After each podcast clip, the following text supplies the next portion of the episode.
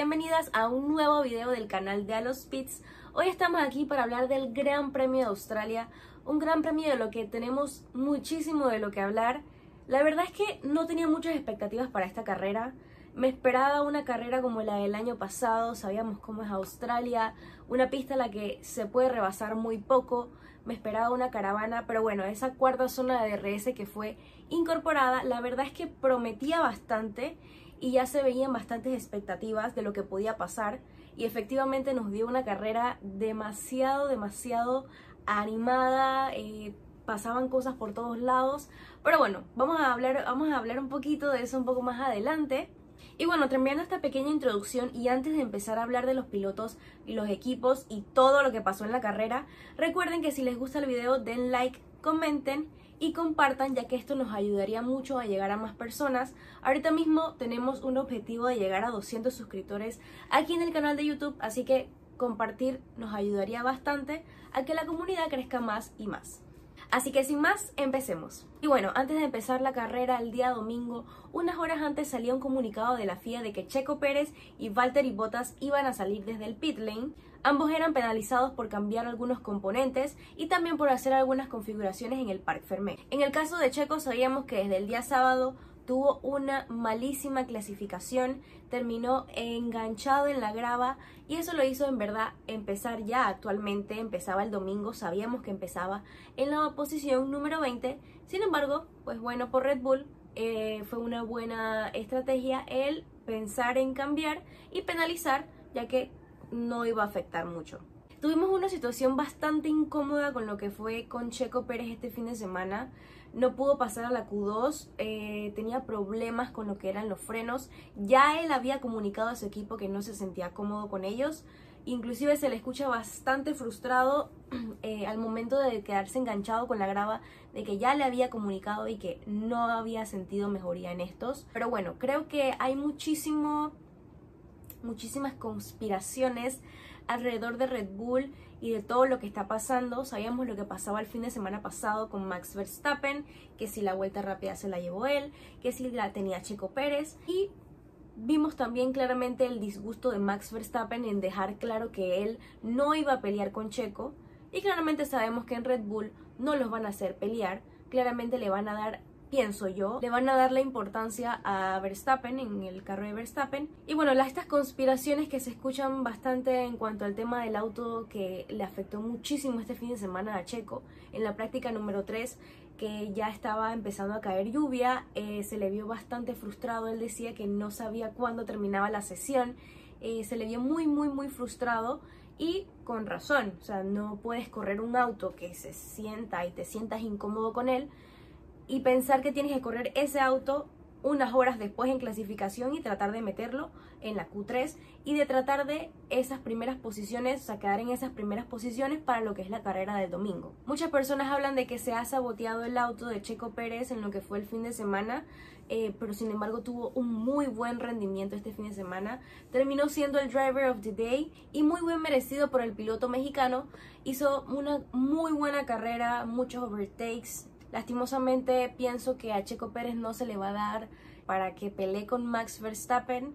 Mal por él porque sabemos que es muy muy buen piloto, le puede dar la pelea a Verstappen. Pero bueno, díganme ustedes qué opinan y cómo sienten que va a pasar y va a transcurrir esta tensión en lo que es los dos pilotos de Red Bull que pues ya desde la segunda, desde la primera carrera en verdad, desde el año pasado ya se viene sintiendo la tensión entre estos dos pilotos, donde vemos claramente que en Red Bull le dan la prioridad a Max Verstappen. Otra cosa que me gustaría destacar de este gran premio fue el buen rendimiento que tuvo Mercedes al inicio de la carrera, con Hamilton al final terminó en segundo lugar, muy bien por él. Me gusta verlos ahí arriba de nuevo peleando. Empezaba muy bien la carrera, ya en la curva número 1 Russell logra alcanzar a Verstappen y ya creo que a la, a la curva número 3 Hamilton logra pasarle. Siento que la estrategia de Mercedes, o bueno, la estrategia que me hubiera gustado ver, que era la manera en la que podían pasar a Max Verstappen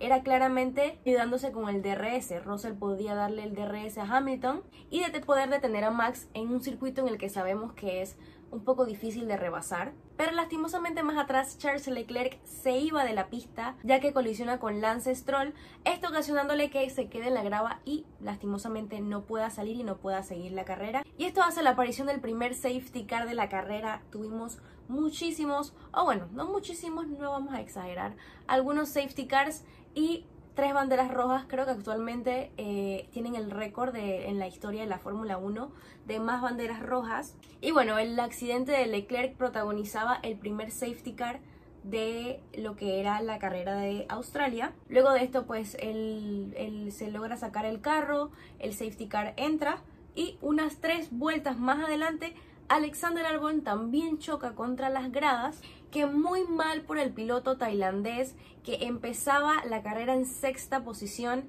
Desde el viernes se le notaba bastante emocionado y bastante confiado con el auto, esto ocasionando después que se sacara la bandera roja. Esperamos algunos minutos en el que vuelve de nuevo a relanzarse la carrera desde inicio de parrilla, y ya veíamos, o bueno, ya Checo ya venía remontando bastantes posiciones y bueno, Russell también después de algunas vueltas, eh, después de, unos de un gran rendimiento en lo que fue la carrera, pero se equivocaron un poco en Mercedes con la estrategia de los neumáticos. Cuando Alexander Albon tiene su accidente y se saca el safety car, Mercedes mete a Russell a pits a cambiar neumáticos sin saber, o bueno, no sabemos, no sé muy bien si fueron comunicados o no se lo esperaban, Después se saca la bandera roja donde claramente todos los pilotos eh, restantes meten neumáticos y ya Russell había bajado muchísimas posiciones. Y por esta mala estrategia, en verdad creo que estuvo por séptimo sexto lugar, si mal no recuerdo, pero luego finalmente tiene que abandonar porque rompe el motor sintiéndome un poco mal y teniendo un mal sabor de esto, ya que Russell tenía muy buen rendimiento en todo lo que era la carrera. Se le vio bastante frustrado cuando salió del auto al momento de la bandera roja a claramente cuestionarle al equipo de por qué habían hecho esa estrategia eh, y de por qué lo habían metido antes a cambiar neumáticos, sabiendo que probablemente, ya se confirmaría después, que iban a sacar la bandera roja. Luego nuevamente se relanza la carrera, yo creo que muchas personas estaban esperando que algo pasara. Ya estábamos, la carrera iba y, y habían bastantes overtakes en lo que era eh, la mitad de parrilla, un poco abajo. Arriba no había tanto movimiento. Veíamos a Checo Pérez cómo remontaba esas posiciones poquito a poquito. Y bueno, al final otro accidente, esta vez protagonizado por Kevin Magnussen, que se quedó sin un neumático, ocasionando un peligro muy grande en la pista, ya que el neumático quedó en todo el medio de la pista y esto pudo ocasionar un accidente muchísimo más grande, pero bueno, gracias a Dios no pasó nada. Y nuevamente se saca el safety car y se saca otra bandera roja ya a literalmente dos vueltas del final. Vuelve a relanzarse la carrera y creo que aquí fue donde hubo el caos del fin de semana se chocan entre todos. Primero tenemos a Sainz golpeando por la parte trasera a Fernando Alonso, haciendo que este trompe. Y después unos, unas curvas más adelante tenemos a los dos Alpine, a Pierre Gasly y a Esteban Ocon, también chocando contra ellos mismos. Y también abandonan Sargent y De Vries, ocasionando otra bandera roja, de la cual ya literalmente solo faltaba una vuelta que pues esta última vuelta me parece bastante Em, sin sentido. Siento que esa vuelta, última vuelta en verdad estuvo de más. Pero bueno, antes de que se relanzara de nuevo la carrera ya teníamos algunos pilotos en investigación, en especial a Carlos Sainz, por ese pequeño toque que tuvo con Fernando Alonso. Que la verdad es que me parece bastante injusta esta penalización que se le dio al español, ya que claramente la vuelta no acabó y el accidente que él, que él tuvo fue en el sector 1, fue iniciando la carrera y se le escuchaba bastante desanimado en esas radios de que esperaran a que terminaran la carrera, que él iba a apelar por esta penalización con la FIA. Sin embargo, no le dieron más eh, de qué hablar, se le vio en las entrevistas, no quería hablar sobre el tema, el equipo tampoco hizo nada por él no apelaron y así terminó Carlos Sainz con 5 segundos de penalización. Otro momento de investigación es que al finalizar, al relanzar la última carrera, que ya era la última vuelta, Max Verstappen estaba un poco más adelante de lo que era la línea de la parrilla, que supuestamente estaba mal ocupado por el piloto, pero en verdad esto no era así, ya que el reglamento claramente dice que la superficie de contacto del neumático no se puede salir de la línea blanca Y, aquí vemos que la superficie de contacto es claramente la parte del neumático que está tocando el suelo, no es lo que es la hendidura de la misma llanta. Entonces, claramente no está incumpliendo ninguna regla y hasta Toto Wolf confirmó que efectivamente no estaba incumpliendo nada. Fue un gran premio, como dije antes, que la verdad no tenía muchas expectativas. Esa cuarta zona de DRS me encanta para esta pista. Vimos muchísimos overtakes, muchísima emoción. También el circuito está siendo, o bueno, lo que es los organizadores del Gran Premio están siendo investigados porque hubieron muchísimos accidentes. También hubieron muchísimas cosas que la verdad no me gustaron. Habían fans en medio de la carrera cuando se estaba haciendo la carrera que a veces salía la bandera roja o un safety car habían fans adentro de la misma pista, claramente corriendo peligro, o sea, sus vidas estaban corriendo peligro.